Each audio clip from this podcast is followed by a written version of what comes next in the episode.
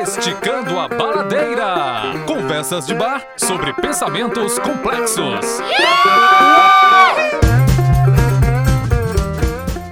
Oi, pessoal. Eu sou Eugênia Cabral e este é o Esticando a Baladeira. Não, você não está no programa errado. Hoje nós temos uma mudança de voz por aqui mesmo. Este é um podcast onde três professores e um gestor discutem sobre pensamentos complexos na visão da gestão, criatividade, design e neurociência. Esticar a baladeira é uma expressão cearense que pode ser entendida como forçar a barra. Nós esticamos o assunto para além da sala de aula, tentando explorar elementos do processo criativo temos a edição de Elton Bastos. O encantador das frequências. a voz tá piorando E a voz Ai, caliente de Sérgio Sertório. Seu safadinho. E o apoio dos amigos do Caramelo Cast, Morena, Paulo e Eugênia, que eu ouvi dizer que é uma pessoa gente boa. Gente boa essa Eugênia. Você que já escuta o programa deve estar se perguntando quem é essa doida e onde está o Ed? O Ed que apresenta o programa sempre, o que está acontecendo com essa voz. Então, primeiro, o Ed não mudou. não é ele aqui. Hoje nós temos dois convidados. Eu sou a host convidada, venci na vida, vocês estão vendo. Uhul. Já agradeço o Jorge. Já chegou caindo pra cima, né? Já agradeço o Jorge, o Ed e o Diego. Muito obrigada. E temos aqui hoje um mega, hiper, mega blaster comentador importado. O professor Edmilson está aqui. Olha! Entendeu? Ele, ele agora vai ser gente da gente nesse programa. Tudo bem, Ed? Tudo bom, Eugênia. Agradeço muito o convite. é de catar, Ed. Ed, quais decisões de gestão foram tomadas para que esse golpe de Estado tirasse você dessa posição? Hoje? Rapaz, é um negócio que eu realmente gostaria de saber, mas eu não entendo nada disso, então eu vou chamar o meu ministro. Professor Jorge, e para você? É, Eugênia. Tudo bem, gente? Insightei a todos. Vamos experimentar esse novo formato, né? Agora com, com a, uma voz feminina, uma voz mais cautelosa. Tava fazendo falta, hein? Tava, tava fazendo, fazendo falta, falta uma, uma presença feminina no programa. Obrigado pelo, pelo, por aceitar o convite, Eugênia. E estamos aqui, né? Sou eu o ministro? Sou eu ministro, porque se eu for, eu não sou político, eu não sei de nada. Esta é a nossa segunda temporada e temos mais um convidado. Senhores, temos hoje a honra de receber Rafael Caetano, investidor, gestor e diretor de tecnologia da empresa Sistema Sigma. O Rafael é formado em processamento de dados com MBA em gestão executiva de empresas e extensão e gestão de projetos pela University of Laverne. Eu falei certo, Rafael? University of Laverne. Tudo bom, Rafael? Rafael, a gente vou lhe começar bem leve. Para você, trabalhar tomando cerveja seria a profissão do futuro? Olha, eu diria que é, é a profissão do presente, né? para que deixar para amanhã que a gente pode beber hoje, né? Mas a gente vem né, de uma cultura assim, mais é, industrial no passado, né, onde que é tudo muito regrado, né, e eu acho que isso já está sendo quebrado assim ao longo do tempo, né. Então, uh, tudo lógico com moderação e com uma boa, uh, com bom senso, né. Uh, é possível cada um trabalhar no seu tempo, do seu jeito. E em alguns países da Europa, Alemanha principalmente, você toma cerveja durante o expediente, numa quantidade adequada, que não faça mal à saúde e que não não prejudica os colegas, claro, também. Eu acho muito e se, justo. E se tomar a cerveja que você mesmo produz, ainda melhor, né, Rafa? Olha, é muito bom, é muito bom. Uh, eu comecei a pensar nesse ramo de cerveja como um hobby, né? Na verdade, como ênfase de cerveja. E eu, eu, trabalho na parte, uh, vocês sabem, na parte de, de gestão de dados, né, programação, com o meu público-alvo é funilaria e pintura. Uh, e eu queria diversificar. Uh, e aí eu pensei uma coisa completamente diferente, que seria exatamente, por que não, a cerveja, né? Que é uma coisa que é boa, uh, eu gosto, as pessoas gostam, se sentem bem é, tomando, né? Então, uh, eu queria levar um pouco de felicidade aí para as pessoas também. Opa, legal, Rafa. Rafa, e como é que a pessoa faz a gestão de cerveja e de oficina e de como a pessoa chega nesse momento da vida? Olha, precisa de uma equipe uh, bem estruturada, pra, a ponto de você conseguir uh, fazer coisas diferentes. A empresa, durante o crescimento, tem alguns estágios. Tem aquele que o dono faz tudo, e depois ele começa a ter algumas pessoas de confiança, daí que começa a criar processos uh, mais estabelecidos, onde você pode contratar outros funcionários e trocar.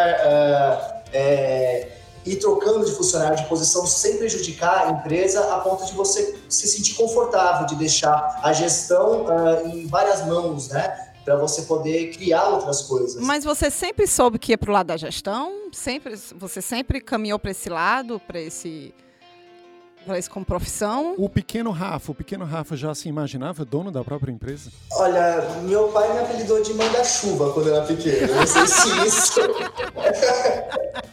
é uma coisa que eu, eu acho que a gestão não tem a ver com mandar, tá? Mas eu já tinha algo assim que eu gostava de, de organizar as coisas, né? E, e talvez eu não planejei isso a coisa foi indo de uma maneira onde que é, em algum momento, né, eu precisei, inclusive uh, é, foi assistindo Smallville que eu tive essa ideia de gestão, porque eu tava Smallville, as aventuras de Superboy, que eu tava na né, de dados, estava na minha segunda faculdade de sistemas de informação Uh, e tava ficando focando na parte técnica. Daí eu vi que o, o Lex Luthor na época ele simplesmente é, ele contratava os caras e ele era rico.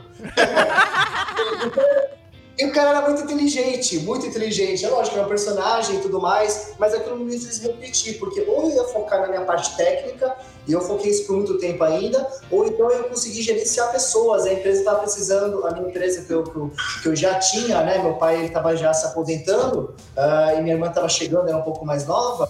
Uh, eu precisava de gestão. Então, hoje, por exemplo, é, eu tenho programadores melhores do que eu, tenho designer, eu falo, não posso nem falar melhor que eu, porque eu não sou designer, eu já me aventurei é, de maneira tentativa e erro, né? E faz, fazer uma falta do caramba, hoje eu vejo. Uh, e na parte de atendimento, todos eles atendem melhor do que o software que eu mesmo iniciei. Né? Então, é, você acaba, as pessoas são especialistas, você consegue multiplicar isso e gerindo você consegue é, ter tempo para fazer a sua função, que é gerir, né? Que às vezes quando você faz, uh, você acaba não tendo tempo de gerenciar. Você vê o insight pode vir de qualquer é verdade. lugar, né? Caraca, sensacional. O Lex Luthor. Muito bom. É, quem diria, né, Ed? o que eu queria na vida era ser o Lex Luthor. Porque o Clark tá lá, massa, mas quem é rico mesmo é o Lex Luthor. É, e o Clark não tem a menor graça. Vamos, vamos é. falar a verdade? Não tem graça. Não tem então graça. Faz todo sentido, todo sentido. Inclusive, o seriado acabou quando saiu o Lex Luthor. Exatamente. Exatamente. Você tem toda a razão. É, é, até porque o herói só faz sentido de existir quando existe o vilão dele, né? A partir do momento que você tira o vilão do herói, ele é. não precisa mais salvar o mundo de ninguém. Não, e se você parar pra pensar, o Lex Luthor é um, um dos vilões mais interessantes porque ele é o ápice da humanidade no sentido intelectual, no sentido do gerenciamento, no sentido do o, o, o que, que é o ser humano mais bem sucedido hoje? É o empresário, é o CEO. Então ele é o ápice humano e ele enfrenta quem? O ápice alienígena. Ele é o Bezos. Você tá querendo dizer que ele é tipo o Stark se não tivesse conhecido os Vingadores. Exatamente. É, é disso que eu tô falando. Gente, eu acho que depois dessa puxada da, de liga dos quadrinhos, a gente pode puxar a nossa vinheta. Puxando a liga! Na temporada anterior, discutimos o que é o processo criativo e como ele se forma. Né? Do episódio 1 ao 8, nós falamos o título é um problema, como se afina a sintonia fina, o que se vê dentro do insight, como do Lex Luthor, quais as intenções na atenção, no que consiste a consistência, se se comunica, se publica, é. qual o ajuste. Espera ainda que essa Qual foi justo difícil. ajuste? Qual o justo ajuste das avaliações? Do que se tece a síntese, isso aqui pode ser usado para fazer teste para locução. Não viu? pode, esse aqui é o portfólio é, do Ed. É. O Ed, ah, ele faz escrita criativa, ué, vê lá os títulos do, do, dos Não, episódios. Não, pode, é trava-língua para quem consegue fazer a locução. A gente pode testar as pessoas usando a lista de episódios. É, desculpa, é tudo minha culpa. Nessa temporada, convidamos criativos para explorar os processos inventados e vividos por essas pessoas. Então, o Rafael está aqui hoje para falar sobre gestão e criatividade. Rafael, e aí, tem a ver essa história de gestão e criatividade? Eu vou começar jogando uma pergunta que pode ser a minha única do programa, certo? E Oh, vocês jogam. Existe criatividade na gestão ou a gente está há 30 anos dando novos nomes para as mesmas coisas de sempre? Ah, eu acho que existe muita criatividade. A diferença de empresas que eh, se despontam, né, e de empresas que ficam no mesmo. Ah, a gente toda vez a gente tem a situação de problemas, né? E para cada problema você tem que lidar com uma situação. E, e a criatividade tá, tá em tudo um pouco, né? Eh, não vejo como ter algumas saídas ah, sem criatividade. Ah, no ramo dos meus clientes, eh, eles têm eh, algumas dificuldades que eu acho que muitas vezes falta criatividade. E no meu ramo, eu tô com alguns insights aí de, de, eh, de criar, na verdade, outras plataformas de saída para esses clientes que também saem da caixa, né? Com pensamentos fora da caixa. Então, acho que o tempo inteiro o gestor ele tem que eh, se pressionar a, a, a pensar, a sair da caixa, né? Pensar fora da caixa. Isso é difícil, né? Como você pensa fora da caixa? Não é um botão que aperta. Eh, não é algo fácil, mas não sei se todos têm, não sei se eu tenho, mas é algo que todos devemos procurar. Eu acho que isso tem um pouco a ver com o que eu digo para os meus alunos, assim. É, eu sou professor de Estética e História da Arte, mas como venho da publicidade, eu já cheguei a dar aula de comunicação institucional também. Então eu tive que fazer esse esforço de entender essa lógica que vem do marketing, que vem da administração, mas ao mesmo tempo eu acabei trazendo um pouco desse meu interesse pela criatividade. Então é bacana você dizer exatamente o que eu achava que deveria dizer para os meus alunos, que é importante encontrar, não sei se é um meio termo, né? Não sei dizer se é um meio termo. O que, que É. vocês acham? É, o, o que eu fico pensando e que eu já. Que, que eu e o Rafa a gente já conversou bastante, né? É que boa parte dos empreendedores do país aí, eles começam na raça, né? Eu acho que isso tem um ponto que é, que é crucial. Se a gente for pensar, ah, a maioria das empresas fecha com. Essa estatística Até nunca vem cinco certa. Até, até cinco Até anos, cinco né? anos. Em até cinco anos, as pequenas e médias empresas fecham. E, e, e ora, quem são essas pequenas e, e médi- é, micro e pequenas empresas? São pais de família que conseguiram a rescisão e tentaram arriscar um novo negócio. Né? São pessoas que, que entenderam que por mais que elas trabalhassem duro, no, no- mas como elas não tinham uma formação específica, valeria mais a pena elas trabalharem como prestadores de serviço e com o tempo eles foram precisando começar a contratar outras pessoas e por aí vai. Mas é, o que eu acho curioso é que em nenhum momento na vida acadêmica dessas pessoas foi dito a elas é, noções básicas de, de gestão, de lidar com pessoas. Né? Elas não tiveram informação nenhuma, nada, nada, nada, nada, mas nem calcular juros. E quando os juros vêm lá no primeiro ano do ensino médio, é uma coisa aleatória, sabe? Alienígena quase. Vamos, vamos, vamos estudar juros, da mesma forma que falam, vamos estudar logaritmo, vamos estudar matriz. Entra tudo no balaio do. Por que, que raios eu preciso saber disso, né? Então é interessante como a nossa educação e como os nossos saberes eles são é, fragmentados, né? A gente recebe o conteúdo sem entender para que aquilo serve. E aí eu, eu fico aqui imaginando que quando essas pessoas começam um negócio, el- elas começam na raça, na tentativa e erro, e boa parte das vezes no erro. E uma coisa que elas aprenderam ao longo do tempo, infelizmente, é se tem uma pessoa que eu posso confiar para fazer esse trabalho, sou eu. Aí vira uma coisa meio a necessidade é a mãe da invenção. É, É isso? É, é, e além disso, é assim, se só eu posso fazer isso, eu não posso me abrir, me permitir acreditar na ideia que o outro traz. Porque quem sabe isso sou eu. E você vai crescendo e você vai contratando pessoas pra te desafogar o trabalho que você tá fazendo, que nem o Rafa falou, pô, ah, eu comecei a delegar. Mas eu acredito que ele também tenha passado uma fase de eu estou delegando, mas eu não confio nessas pessoas não, porque eu sei fazer melhor. Eu é que sei, né? Eu é que sei, elas estão aqui me, me enrolando. Eu vou fazer eu mesmo, porque na dúvida é melhor eu que faça. E aí ele ficou pagando alguém pra fazer algo que ele tava fazendo. E aí, Rafa, eu acho que acaba que a pessoa acaba sendo criativa com problemas que ela está tendo e que já tem soluções, né? Assim, a gestão já, já pensou, já foi criado um padrão, já foi criado um software e ela tá lá reinventando a roda a trancos e barrancos porque ela não sabe que já existiria uma solução para isso. É, é, existe, uh, existe a base, né? Uh, existe conhecimento, isso a gente tem que ir atrás. Uh, eu, eu, costumo dizer que existem uh, três situações que é o que forma um indivíduo inteligente. Essa, pelo menos, é a minha opinião. Que são três pilares, que um é a criatividade, um é a, outro é a força de vontade e o outro é o raciocínio lógico.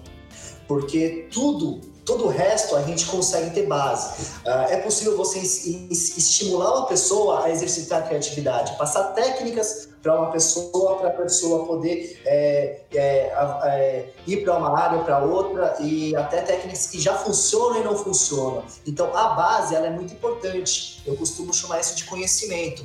Mas uh, essas três situações não se ensinam. Essas três situações a pessoa tem, é estimulado ou não é estimulado. E, e, eu acho que aí que vai. Ele, é, o fato da pessoa ter os treinos, se ela não tiver força de vontade, na verdade, ela não vai ter uma, ela não vai ter estudado, ela não vai ter base. E aí tem lugar que a criatividade ela é necessária, agora tem lugar que você não precisa reinventar a roda, porque ela já foi reinventada. Então, se você tiver conhecimento, você, você parte do ponto da, da, que a humanidade parou. Mas quem desbrava isso precisa ter raciocínio lógico, criatividade e força de vontade. Bom, eu queria é, fazer uma provocação, então, não, não sei se. Estamos prontos?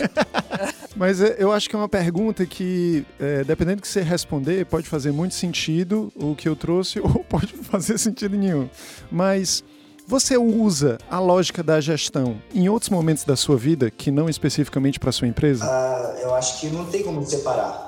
Né? Eu acho que a lógica da gestão ela ela tá na, na, empresa. Eu faço o plano de conta da minha conta financeira, né? Na minha conta pessoal, eu tenho o centro de custo. Às vezes alguém fala assim, você não está apertado? Eu falo assim, eu estou apertado nesse, nesse setor aqui, esse aqui eu tenho verba. então eu, eu acho que é difícil você não fazer. Eu tento fazer gestão do tempo, né? Então acho que você não liga as coisas. Da mesma, da mesma maneira eu inverto, você é criativo quando você não está trabalhando. Uhum. Você reinventa as coisas, né? você, você se pega olhando para uma parede e fala assim: hum, eu poderia ter feito isso, então por que a parede é uma parede? É, né? é verdade. Porque eu, na gestão do prédio, do condomínio, eu falo: meu Deus, por que, que faz desse jeito? Será que não vê que é mais fácil de outro? Só que eu estou passeando pelo lado e eu estou vendo gestão por onde eu ando. É, eu acho que faz parte. Espero que isso, isso corrobore aquilo que você é, falou que faria sentido ou não uh, o que você preparou, mas sinceramente eu imagino. É, eu estou falando isso porque é, recentemente eu e o Jorge fomos convidados para falar sobre o futuro da educação. E aí a gente encontrou o texto de um professor da UFC aqui de Fortaleza, professor Silvio Gadelha. Ele escreveu uns trabalhos explicando é, como é que a lógica do mercado foi é, desde um período que é da Escola de Chicago, nos anos 60. Ela foi paulatinamente sendo implantada em vários países em uma espécie de projeto de reformulação das normas sociais. Segundo o professor Silvio, é, parece que houve um processo de normatização usando essas regras do mercado é, colocadas nas políticas públicas, o que de certa forma atendia o interesse de alguns governos mais conservadores. Ele conta como é que isso atinge a educação e comenta sobre um, um termo que ele usa chamado indivíduo microempresa e a cultura do empreendedorismo. E quando a gente para para pensar, essa noção do empreendedorismo como cultura, como algo que está disseminado, como algo que está espalhado e, e, que, se, que se, se mistura com a nossa própria vida, né? Como você está muito bem exemplificando, é algo que a gente já, já respira, né? Você é, obviamente, um empresário, é, mas como é que isso chega em outros lugares, né? Como é que isso chega na educação? Sabendo disso, você se considera um empreendedor? Eu me considero, eu me considero empreendedor, não muda. E tu sente que faz sentido aplicar lógicas de mercado a outros setores sociais, como saúde e educação? O que, que tu acha? Eu acho fundamental. Na verdade, você vê que a, a, hoje no Brasil a gente separa muito né, essa parte de saúde, a, de estudo entre, entre pública ou conceitual e a parte privada. Eu, como gestor, eu, eu acredito que a, a mesma situação que dá certo em empresas privadas tem que ser replicadas eh, de alguma maneira ou, ou de outra no, no, setor que hoje é público, né? Uh, que não é que a gente sempre acaba falando de escola e, porque aqui no Brasil é público, né? Mas a gente vê exemplos que funcionam, né? Quando eu estudei uh, em Lavânia, eu fiquei surpreso que todos os mestres e doutores, eles foram diretores de, de de empresa de aviação, de, de empresa de construção de estradas. E aqui no Brasil eu não consigo ver isso, porque em algum momento você tem que optar por ir para o estricto senso ou lato senso. E eu falo, poxa, a pessoa estuda para é, não empregar comercialmente, unicamente para dar aula, para formar outras pessoas que porventura venham a produzir no Brasil. Pô, vamos economizar, vamos colocar um mestre e um doutor para empregar o estudo na área. Lógico que isso envolve, envolve é, muito incentivo, pesquisa, né? É, é, não adianta só a pessoa ter força de vontade, inteligência e criatividade, porque tem, o dinheiro fala por trás também, né? Tem que ter muita estrutura aí por volta.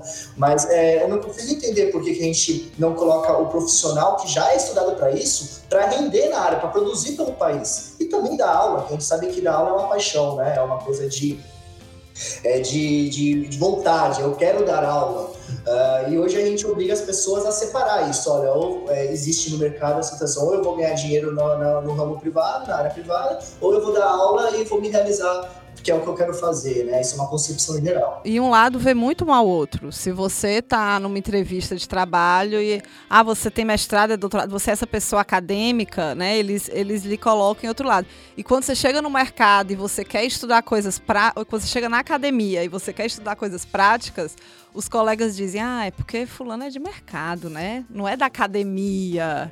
É uma Com, loucura. Né? São dois. É uma loucura. é uma completa loucura, porque a academia forma alunos para, é, de, de, alguma forma, completarem esse mercado, atuarem nesse mercado. Mas é, é, eu acho interessante, por um lado, a academia não se alinhar 100% ao mercado. Porque o mercado, é, porque o mercado tem práticas que não são saudáveis. Sim, sim. Então, é, é interessante pensarmos que na academia se desenvolve um, o profissional que nós gostaríamos que, que tivesse determinadas liberdades lá no mercado. E o mercado, talvez por lei de oferta e procura, talvez por, enfim, por políticas públicas e por tantas outras coisas, ele muitas vezes ele não ele não permite que o profissional desenvolva o trabalho no tempo adequado, né, na profundidade adequada e por aí vai. Tudo o mercado, bem? nesse sentido, então, Jorge, e, e aproveito para estender a pergunta para ti, Rafa. Vocês não acham que, nesse sentido, o mercado tende a ser é, eu não queria dizer conservador, mas ele tende a repetir determinadas práticas justamente porque estão dando certo, porque estão dando lucro. Pronto. O mercado é mais resistente é. e a academia tem o papel de buscar a descoberta, o conhecimento, o desenvolvimento. Mas para isso novo. ela tinha que olhar mais para o mercado, para ela poder avançar o que está nele. Então, se ela ficar encastelada olhando só para dentro da academia, ela não vai conseguir fazer esse, essa, essa ligação. O que, que você acha disso aí, Rafa?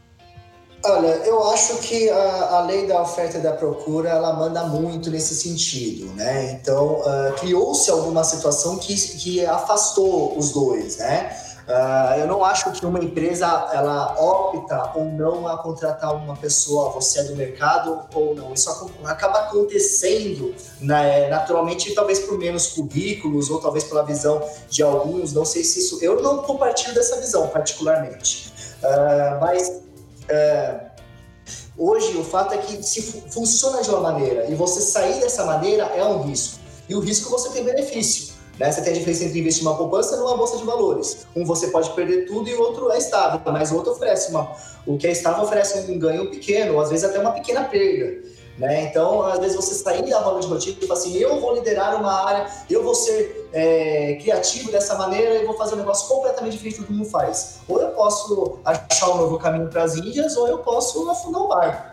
É, é, é, bem complicado nesse sentido. É arriscado, Mas eu acho né? que o, aí precisaria de um incentivo, uh, no caso mais estatal, onde ligasse desde novo né, as, as escolas e as faculdades ao ramo, então, é, aos ramos de é, profissionais. Hoje você tem é, é Ceará, Corinthians, Palmeiras, São Paulo, com jogadores uh, que são captados na, na, na, na várzea, e você poderia ter escolas investindo nisso, e esse dinheiro da venda de um Neymar, né, de um, de um Robinho, entre tantos outros, poderia estar sendo voltado para a saúde, né? Porque ele sai da escola, vai para a faculdade, a faculdade paga para a escola. Isso daí é algo que funciona é, especificamente nos Estados Unidos. É, existe prós e contras, a gente tem que copiar, lógico, não que não funciona, mas o que funciona, essa é uma coisa que eu vejo com bons olhos, particularmente. Mas aí, eu, sem, sem criar eu, é, essa, essa ligação, né, desde a escola, desde a faculdade com o mercado, eu dei o exemplo do esporte. Né? Mas o, o que é, isso daí se estende para qualquer outra área. Se estende para o design, se estende para o programador, se estende para o gestor. Né? Uh, tem, tem gestor, tem pessoa que é formada em gestão, mestre, doutor na, na, nessas áreas de, de humanas e, e nunca administrou uma empresa, sempre foi só, só viveu no mundo acadêmico. Sim. Uh, assim como existem é, pessoas que são empresárias e nunca estudaram. É, é muito comum, né? Então, né? Imagina se a gente unir os dois, né? O quanto que a gente ganha. Seria massa. É, é o que a gente sofre bastante aqui, né? Pensando que somos de mercado e também somos da academia, né? Nós não conseguimos é, cumprir, dizendo assim, todos os requisitos que a academia pede, como produzir artigos, desenvolver pesquisas extensas e não sei o que, para que nós consigamos as oportunidades. A gente até faz, mas não no volume que é exigido, né? É, para você se destacar, não, isso. Não, é difícil. Porque tem pessoas que estão voltadas apenas a isso. E nós estamos no mercado também. E por outro lado, o mercado fala assim: não, mas eu preciso de você aqui, às vezes, 24 por 7 para esse projeto. Eu não posso, porque eu também eu Mas a gente faz podcast. A gente faz podcast.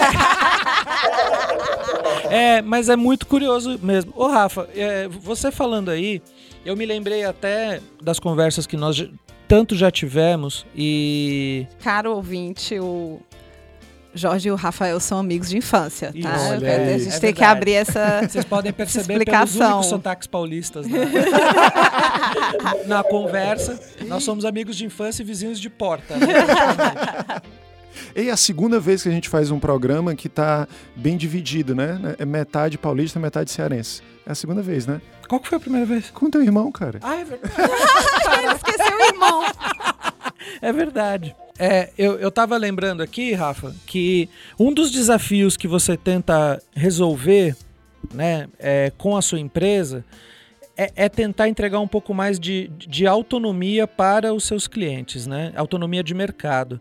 E eu acho que, que a nossa conversa aqui, ela acabou fluindo naturalmente para isso, porque eu fico imaginando que voltando àquela coisa que eu estava que eu estava iniciando aqui, que o microempreendedor, ele chega uma hora que ele faz, faz, faz, faz, faz e ele esquece das coisas que realmente não que realmente são importantes, que tudo é importante o que ele faz, mas as coisas que vão transformá-lo num médio empreendedor, que seria o quê? Comunicação, né?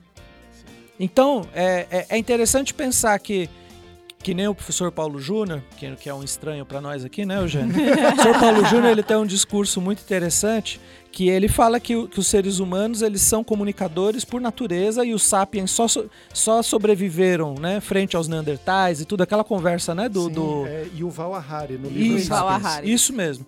Só sobreviveram a isso porque eles eram é, seres comunicadores, né? Eles conseguiam trocar informações e por aí vai. Então, a, a evolução da humanidade se, se, só foi possível graças à comunicação. Aí você corta e chega hoje e descobre que a, as empresas começam a investir em comunicação ou porque elas não conseguem mais captar clientes, né? Ou porque elas têm uma estrutura já grande, ou porque por algum motivo alguém conseguiu convencer um gestor a investir naquilo ao invés de, de investir em outra coisa, ou porque, ele viu, crise, ou porque ele viu outros é. fazendo é, e viu e, que... percebeu que deu certo que ele estava ficando para trás, ou por, por crise. Mas, ou por crise, mas é interessante pensar que é o último Tá? É, é, um dos últimos investimentos a serem pensados por boa parte dos pequenos gestores e é o primeiro a ser cortado no momento de crise. Então eu preciso cortar, eu corto na comunicação, sendo que para a gente aqui, deveria se investir mais em comunicação para captação, para inovação e coisas do tipo. É, fortalecer a cultura interna. Isso. Né? E, e aí, o, eu vejo um movimento de mercado muito louco que é assim. Então, ah, eu vendo o quê? Eu vendo artesanato. Eu, eu tenho uma capacidade de, de, de comunicação? Não, não tenho. O que, que eu faço? Eu boto minhas coisas no Mercado Livre, eu boto minhas coisas no Elo7, eu boto minhas coisas no LX. Eu estou entregando o sucesso financeiro da minha empresa para uma outra empresa que detém as regras do jogo. É uma terceirização desse serviço que é tão importante que é a comunicação. Que é vital. Então você começa a vender na Americanas, no Submarino, né, Rafa? E, e, e isso acho que é, é, muito a busca do que você tem aí com a sua empresa, né? De tentar resolver e devolver autonomia para esses pequenos empreendedores. Tem muito a ver com a proposta da tua empresa, né, Rafa? Exatamente, é, exatamente. A minha empresa é uma empresa é, de software, né? Nós temos um ERP que é focado especificamente para funilaria e pintura. Né? E o meu, o meu público-alvo, né, meus clientes, eles passam por uma, uma grande dificuldade porque há um tempo atrás eles dominavam o mercado, vamos dizer assim. Eles tinham um cliente e a pessoa chegava até, até eles pelo boca a boca, né? na época que não existia uma divulgação, eles tinham uma divulgação meio é, interpessoal, né? E eles captavam dessa maneira. E eles colocavam o preço que eles queriam para a seguradora, não quer, pode ir embora. E a seguradora ela começou, ela criou uma estratégia de credenciamento a ponto de direcionar uh, os carros para clientes, né? Para oficinas. E essas oficinas começaram a achar muito interessante, porque elas não precisavam mais se preocupar com a captação, elas simplesmente podiam fazer o que elas eram melhores, que é trabalhar no carro, reparar o carro. Só que uh, isso foi crescendo de uma maneira, uh, mais e mais oficinas foram crescendo, o, o, o, pátio nacional cresceu muito, a quantidade de veículos está uh, só crescendo no Brasil, né? a gente vê como está todas as grandes cidades. E, e eles começaram a, a ter o total controle né, do mercado para quem direciona. Então, se uma oficina não, não aceita o preço, ou então não oferece um determinado uh, é, serviço, ou então uma sala de estar, uma sala de, de espera que, que a seguradora considera, é, não tem em mérito do que é bom e do que é ruim para o consumidor final, mas que a seguradora não considera, ela simplesmente desvia o, o fluxo de carro. E com isso você quer uma empresa. Uh, e o fato é que o que aconteceu nesse meio tempo? Que no começo, né, as oficinas elas dominavam o mercado ao ponto de escolher cliente, a ponto de falar assim, eu não quero trabalhar, com porta cheia, isso na época de ouro, lá, lá atrás, né, uh, da, das oficinas. E agora as oficinas elas estão numa situação que algumas dizem vale a pena trabalhar com seguro, outras falam não vale. Ah, vale trabalhar, trabalhar com seguro, mas não vale ser credenciado. Credenciado é aquele que tem um contrato de, é, é, que, que eles indicam o cliente junto, né? Eu acho que nesse meio ah, acabou ficando muito uh, igual às oficinas. Porque se você bater o olho uh, numa oficina na outra, o que mais chama atenção muitas vezes não é o nome da pintura ou o nome da oficina, mas sim trabalho com Bradesco, trabalho com Porto Seguro. Uh, e com isso, as oficinas que não são um trabalho de é, igual, né, não é um trabalho de commodity, elas começaram a ter uh, aparecer a mesma coisa, né? Porque a seguradora dá como opção. E a seguradora aí não é vilã. A seguradora aí tem os interesses dela e a oficina tem os interesses dele. E o fato é que, nesse momento, quem direciona o cliente, quem capta o cliente, é a seguradora, essa é a minha visão. E a oficina, por outro lado, ela tem uma aparência é, muito parecida de uma para outra. E às vezes a pessoa escolhe, quando, quando tudo é igual, você escolhe o quê? Pelo preço e pelo preço você acaba sufocando. E daí você tem que cada vez vender mais barato, vender mais barato, para poder ser diferente, entre aspas. Né? Que a diferença tem nos lugares, está no serviço uh, não necessariamente do preço. Eu acho que eles acabaram uh, entrando nesse, nessa situação que eu não vejo uh, como sair dela, a não ser uma longa trabalho e conjunta de muitas e muitas oficinas fazendo uma, uma, uma, uma estratégia de marketing, né? uma estratégia de conseguir de alguma maneira separar, né? Olha, eu sou uma oficina que eu tenho público A e cobro X. Eu sou uma oficina que atende o público D, eu não tenho uma sala de estar, uh, tenho um banheiro masculino e feminino, só que o preço é o que. E, e cada oficina poder escolher o seu público e captar. Só que hoje eles não têm o público deles, eles têm o público da seguradora. A seguradora exige, ela cria regras e algumas oficinas têm muita dificuldade de se enquadrar nessas regras pela região que ela está. E aí a tua empresa ela atua nesse, nesse problema, né? Apareceu esse problema e vocês então, uh, na verdade, nós trabalhamos com gestão e nós utilizamos, e nós temos é, mais de 500 empresas, né? Mais de 500 oficinas que utilizam o nosso software e com isso eu tenho informação, né? Tenho, tenho dados de BI. E a gente percebe essa necessidade. Por isso que a gente lançou um aplicativo uh, chamado Eu Bati, que ele tem duas funções. Uma é direcionar a oficina pela qualidade uh, do que, que o é, que os outros condutores né, já experimentaram e eles dão uma avaliação para aquela oficina. E o outro é uma vez que eles escolhem aquela oficina, é, eles, eles recebem feedback, eles recebem informações em tempo real do processo. Uh, é uma maneira da gente poder ajudar o mercado a ponto de nós estamos lançando uma versão gratuita do nosso software uh, tá, tá para sair em um, dois meses, onde que as pessoas vão ter acesso a todas as oficinas, sendo cliente, pagante ou não, pode ter a Star no Bati como divulgação e vai ter o, o, Sigma Live, que é o nosso Live, é o nosso aplicativo para oficina, né? É, ele vai poder ter o Live Starter, onde que ele é, vai poder se comunicar com o cliente pelo Bati. Então, é uma funcionalidade que a gente vai trazer para todo o mercado, para poder, de, de maneira, é, conseguir ajudar as oficinas a recuperar um poder de diferenciação. Nessa situação, nós não temos como avaliar, nós não, não geramos, a minha empresa ela não gera informação, ela administra. Então, o que, que eu tenho de informação que eu posso passar para o mercado que uma oficina é diferente da outra? gerenciável a informação? É o, cliente. Então a gente tem algumas avaliações onde o cliente dá o feedback, porque para você a qualidade do reparo pode ser o mais importante, mas para o Jorge o tempo e o preço pode ser mais importante. Né? Então a gente deixa que o cliente fale. Então a gente só está colocando para o público, através do Abati, uh, qual é a diferença né, de uma oficina da outra. E você poder escolher, uh, porque assim, pela, pela SUSEP, é, qualquer uh, cliente ele pode escolher uma, oficina que ele quiser para reparar. Não precisa ser credenciado. Né? Só que, de uma maneira geral, uma estratégia que a seguradora tem, é, o cliente não tem essa percepção, ele tem a impressão que ele só consegue levar o carro a uma credenciada. E isso não é por própria regulamentação da SUSEP. Uh, então, uh, existe a rede credenciada e as oficinas que não são credenciadas são as mesmas oficinas, às vezes é credenciada em uma e no outro. Rafa, licença, o que é a SUSEP? É o órgão que regula o, as seguradoras, uh, é, os seguradores de seguros. Rafa... É, então não é uma lei, é uma regulamentação, uma determinação. Rafa, deixa eu só aproveitar então para ver se eu entendi. A tua empresa funciona então preenchendo uma lacuna que é justamente uma lacuna de comunicação, fazer chegar no cliente a informação que até então havia sido é, escondida ou talvez preterida, né? É uma informação que não era relevante. E ajudar a oficina a entender o que, que o cliente acha que é importante para ele. É por aí? É por aí, exatamente. É, é, o nosso software, né, o que o core business da empresa é a gestão. Né? E nós trabalhamos da porta para dentro, vamos dizer assim. Mas existe essa necessidade da porta para fora, que é a lacuna que você mencionou, e o nosso mais novo produto trabalha exatamente isso. É, é um aplicativo a ponto de trazer isso, por isso que ele é gratuito, os dois lados de comunicação, tanto do cliente quanto a, a da oficina poder lançar. Na verdade, a gente vai lançar essa parte gratuita para o lado da oficina, é, para poder informar o cliente. É, e, mas isso sozinho não se resolve, depende da cultura das oficinas uh, saírem daquela situação que é,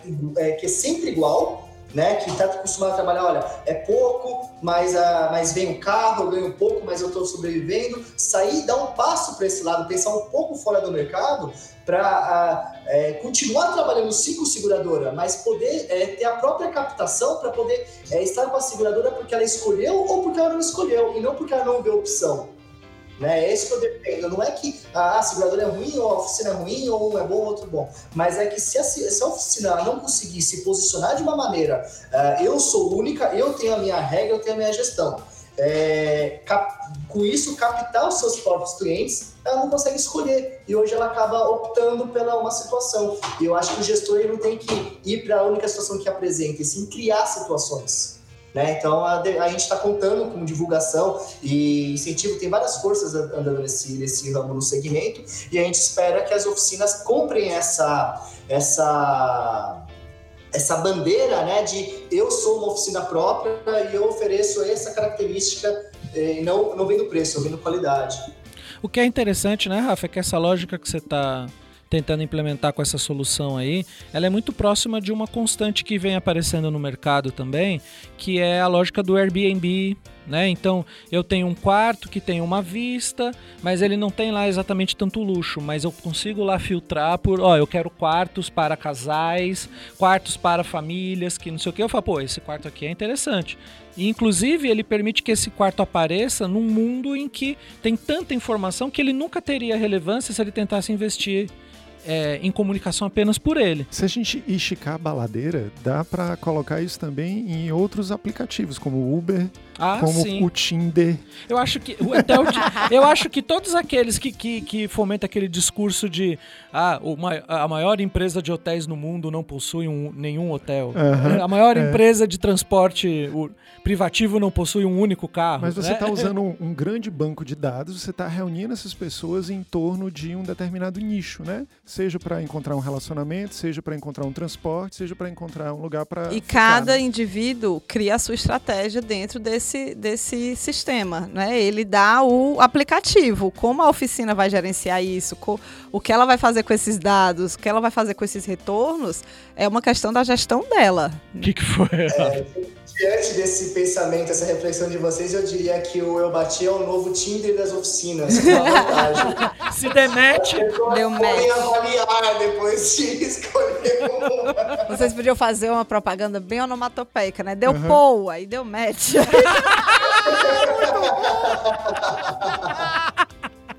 Excelente! Olha aí, Rafa, já já ganhou um, já, já ganhou um slogan. Vamos pra esticar, a gente Eu estica já a mesmo. campanha feita. Ô, Rafa, você sabe que, que, que nesse pensamento todo aí, é, é o que eu tava pensando aqui também, fi- ficou uma dúvida, né? Tem que vir um aplicativo, tem que vir uma tecnologia para tirar o humano daquela roda maluca, né? Não é muito louco isso? Pensar que os- o, ser humano criou uma rotina e ele, me- ele mesmo se aprisionou dentro de uma lógica de mercado que ele não consegue escapar. Acho que da mesma forma como nós nos aprisionamos com eu só vou comer dessa forma, eu não vou, eu, eu não vou me exercitar, eu não vou no seu carro. E de repente vem uma tecnologia para renovar o seu hábito. Sim, um- a gente meio que se desconecta de uma natureza e, a- e- e inventa um meio tecnológico para retomar essa natureza da qual a Isso é gente se muito desconectou. louco. E aí eu fico pensando aqui como o, o- o que, que realmente só a tecnologia pode fazer pela gente, Rafa? E o que, que você acha que a tecnologia está fazendo pela gente, mas que nós deveríamos fazer por nós mesmos? Consegue ter o que, que é o papel da tecnologia e o que, que é o papel do ser humano propriamente dito, na sua opinião, nessas relações de gestão aí? Eu acho que é uma tendência normal, na verdade. Não acho tão louco assim. O louco é o que eu acho que a tecnologia não, vai, não deveria fazer pela gente, que é o que eu vou falar daqui a pouco. Mas a tecnologia, na verdade, a grande maior parte, né, eu área de gestão de dados, né, então é disso que eu vou falar. É a comunicação. Então, antes você tinha muitas empresas pequenas no boca a boca. E depois você veio com, com um telefone malemável, que alguns tinham, e daí o telefone começou a ter o telemarketing, e tinha um jornal em algum momento dessa época. E hoje as empresas elas tendem, é uma tendência do mercado as empresas serem cada vez maior. É, e são menos empresas em tamanhos maiores, né? Isso é uma tendência que você vê. Antes as padarias eram uma coisa pequenininha, hoje já começam a, a, a incorporar mais gente, já começa a ter produtos de almoço, de, de janta aqui em São Paulo pelo menos. Os restaurantes eram uma portinha e começam a aumentar, academias começam a se especializar e aumentar, e com isso o boca a boca não funciona mais. É, tanto para você, até para você captar ah, talento, né? Como que você vai lá, você conhece, você contrata a família, acabou a família, contrata amigo, acabou o amigo, você vai contratar quem? Então você precisa da comunicação. E nesse, nesse sentido, a tecnologia trabalha muito a nosso favor. Como que eu vou divulgar para o Brasil inteiro ah, com baixo custo, sem ter uma estrutura no Brasil inteiro? É através da tecnologia, né? Ah, nós estamos fazendo, por exemplo, esse áudio aqui, é, é uma troca de informações, é uma comunicação que a gente está fazendo, ela está propiciando uma comunicação, é, tanto da minha parte para vocês, que a gente está nessa videoconferência, como para todos os ouvintes. Então, a tecnologia ela propicia isso de maneira barata, né? E o que eu acho que a, a tecnologia não deveria fazer pela pessoa, ah, ok, Facebook, Instagram, eles têm, eh, eles têm uma, um poder muito grande de, de conectar pessoas e tudo mais. Mas existe uma situação onde que em algum momento você tem que dar um passo e falar assim, eh, essas pessoas estão longe, eu preciso me aproximar. Porque eu acho que o contato e a ligação só vale a pena se a gente liga para a pessoa. Não adianta eu ter a agenda da pessoa e mandar uma mensagem de vez em quando. Agora, para mim, a, a real função é quando ela faz com que eu vá até a pessoa, opa, tudo bom? Vamos tomar uma cerveja, no caso da BenTV, que é meu, meu segmento de cerveja. Ah, da mesma maneira, ah, fazendo um comparativo, a, a- a divulgação é muito importante, mas imagina se as pessoas vissem a sua empresa, mas não comprassem o seu produto.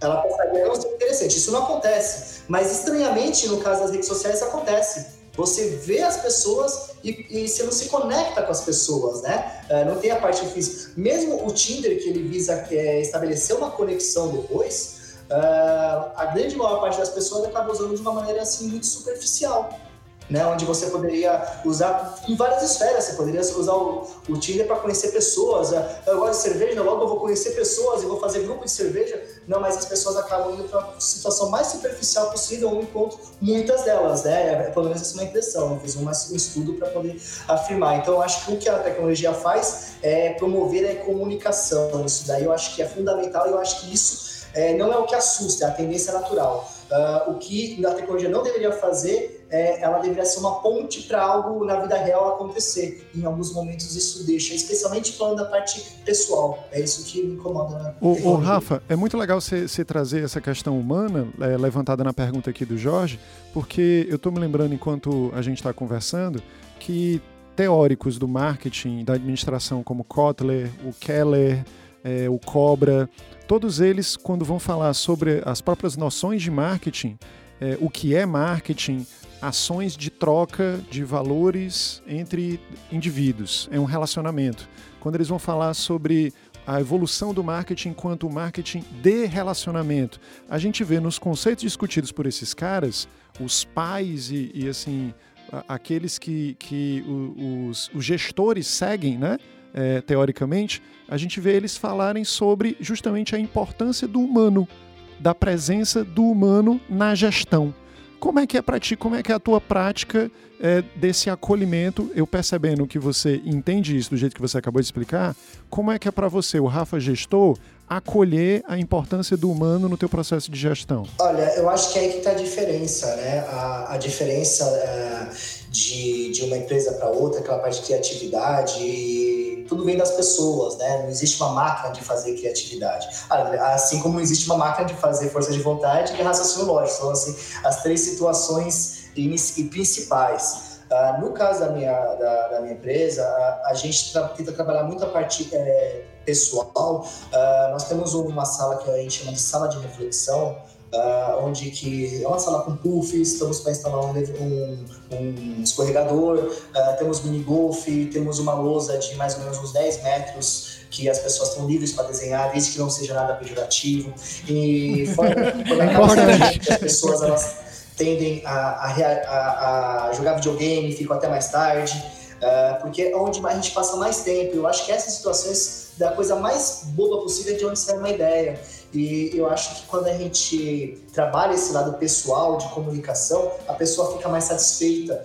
A pessoa ela não vem com aquela situação, ah, eu vou ter que trabalhar. Porque quando você vai num lugar simplesmente para executar a sua função, você faz o quê? Você executa a sua função. Agora, quando você vai para um lugar aberto, qualquer coisa pode acontecer. Né? Você está aberto para outras coisas. Então, a ideia é as pessoas virem para a empresa, cara, tem um horário, por exemplo, a, a, a programação, desenvolvimento, você consegue ter um horário mais maleável, é, mas atendimento não. Mas a gente tem que trazer isso que na hora do almoço, é, com, com, cozinha mesmo, é, oferecendo vale refeição, a gente oferece em dinheiro, a gente oferece a cozinha. Para quê? Para que as pessoas fiquem aqui, elas almocem junto, elas tenham um, uma, um relacionamento entre elas para poder se dar melhor, trabalhar melhor, criar melhor, cada um conhece a limitação ou não do outro, uh, sabe o que passar, o que não passar, não entende somente aquela, aquele funcionário que é mais devagar e atrapalha, mas ele começa a entender a vida da pessoa como que é e começa a complementar o outro, porque na mesma situação que tem uma deficiência, tem uma outra qualidade e vice-versa. Eu acho que isso é, é eu acho que as empresas que estão mais antenadas aí estão indo para esse caminho, né, material humano. Eu não gosto muito desse termo, para ser sincero. É, eu acho que humano é humano, não é material, mas é para esse lado. É humano é humano. humano é humano. material humano, né?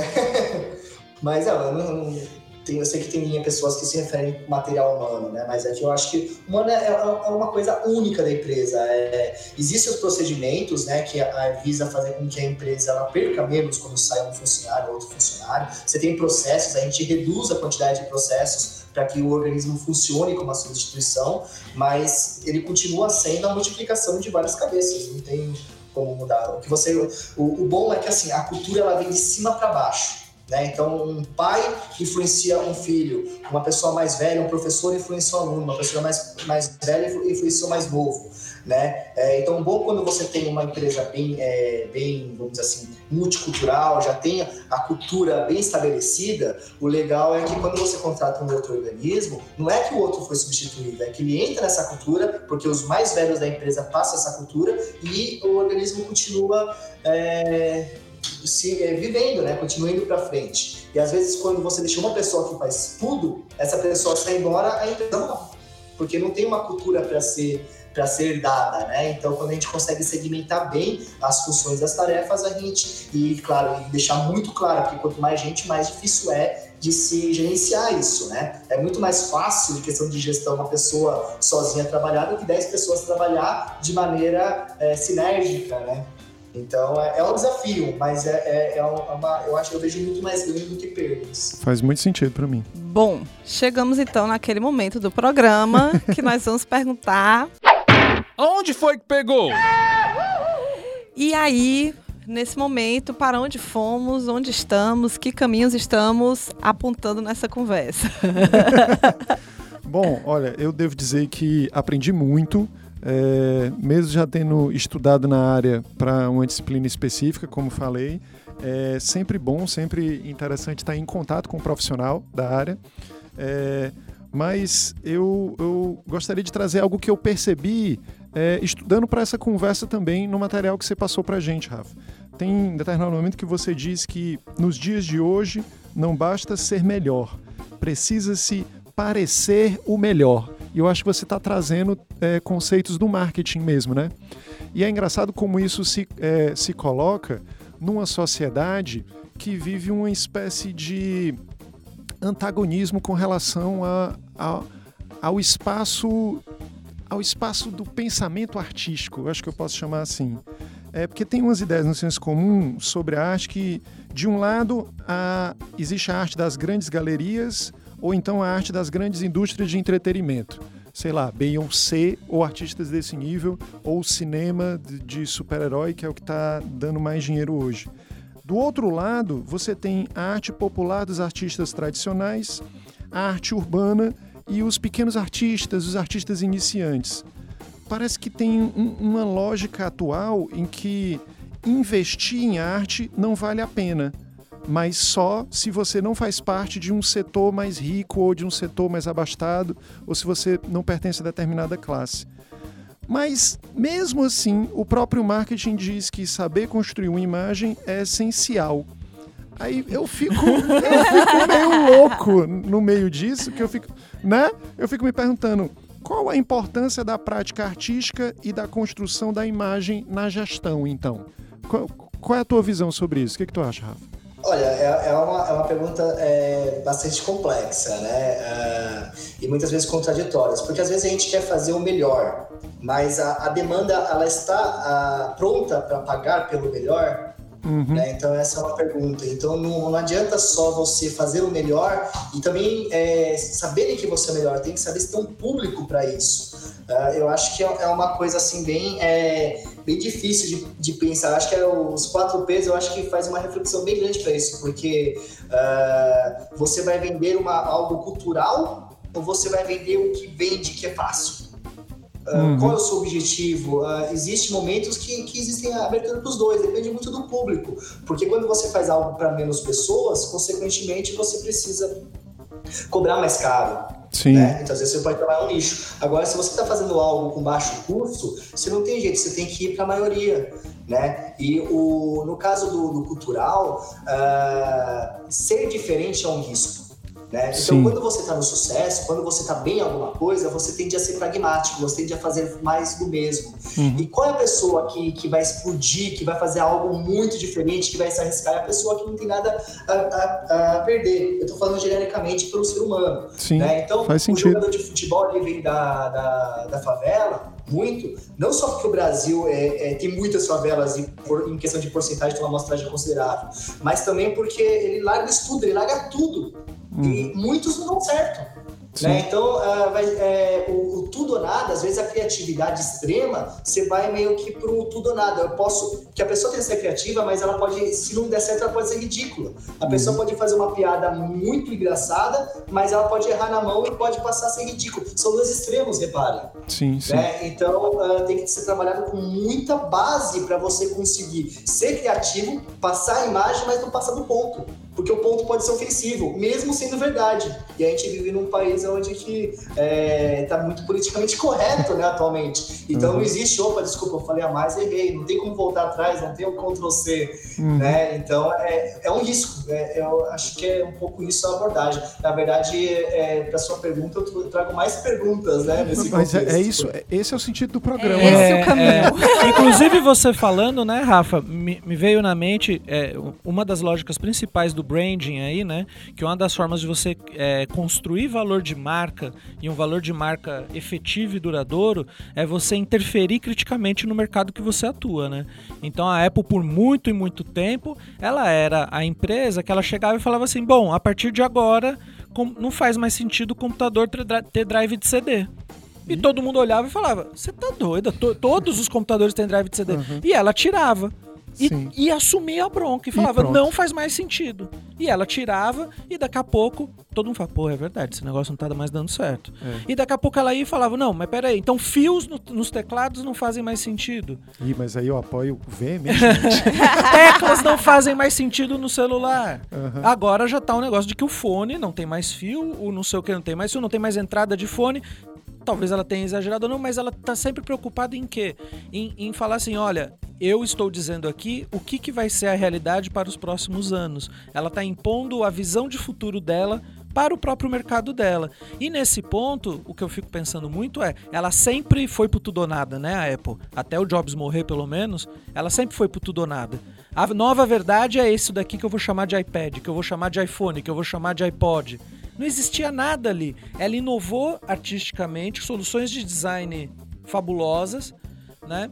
Mas ela teve a coragem de ir pro tudo ou nada e talvez o nada dela não era o nada do jogador de favela é. que, que, é, que, o Rafael fez, tava falando. Ela fez isso porque ela pode, né?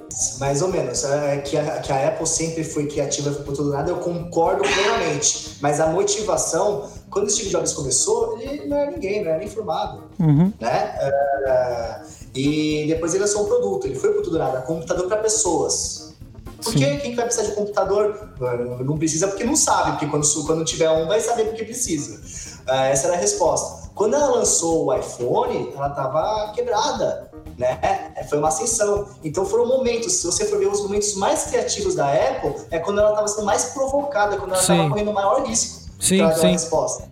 Né? Uh, tanto é que depois que o, o, Steve Jobs morreu, isso é um fato. O cara ele tinha algumas qualidades criativas assim, fora da caixa, isso é inquestionável. Mas a Apple ele deixou a Apple em primeiro lugar. E historicamente, mesmo com o Steve Jobs, a Apple ela inventava quando ela, ela tinha, ela não estava em primeiro lugar.